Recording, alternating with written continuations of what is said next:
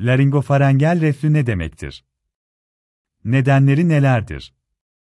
Mide, kendisine gelen yiyecekleri sindirebilmek için asit salgılar. Mide içerinin ve sıvısının mide dışına çıkmaması için var olan kapakçık sistemi mide sıvısının mideden dışarı kaçağını önlemeye çalışır. Mide ile yemek borusu arasındaki kapakçık, alt özofagus sfinkteri, uygun çalışmadığı zaman, midenin asitli içeriği yukarıya yemek borusuna doğru kaçar. Buna gastroözofagel reflü, gör denir. Yemek borusu ile boğaz arasındaki kapakçık, üst özofagus sfinkteri, çalışmadığı zaman ise, mide içeriği aside, mide içerine ve safraya karşı çok daha hassas olan boğaza ve laringse yani ses tellerine kadar ulaşır. Bu duruma ise laringofaringel reflü adı verilir, LFR 1,2. Bu reflü yaygın olarak bilinen mide reflüsünden, gör farklıdır.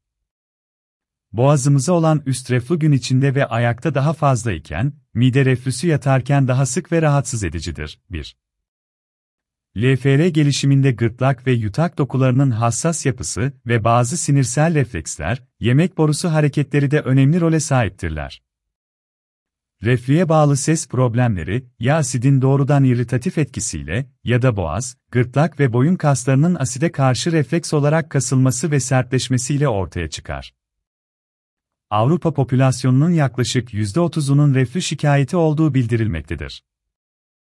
Boğaza olan bu reflü nadir değildir ve KBB polikliniklerine başvuran her 10 hastadan birinde görülmektedir. Ayrıca ses problemleri nedeniyle KBB hastalıkları uzmanına başvuran hastaların en az %50'sinde LFR'nin ses probleminin ana veya yardımcı nedeni olduğu belirtilmektedir. Laringofarengel reflüsünde belirtiler. Hastalarımızda sıklıkla karşılaştığımız problemler. Ses kısıklığı, seste kabalaşma, ses problemleri. Kronik öksürük, inatçı öksürük. Geniz akıntısı. Boğaz temizleme. Boğazda takıntı hissi, yabancı cisim hissi. Yutma problemleri. Ağızda acı, kötü tat. Nefes almada zorluklar. Ağız kokusu. Kulağa yansıyan ağrı. Ağza acı su gelmesi, göğüs ağrısı, mideden asit gelmesi, hazımsızlıktır.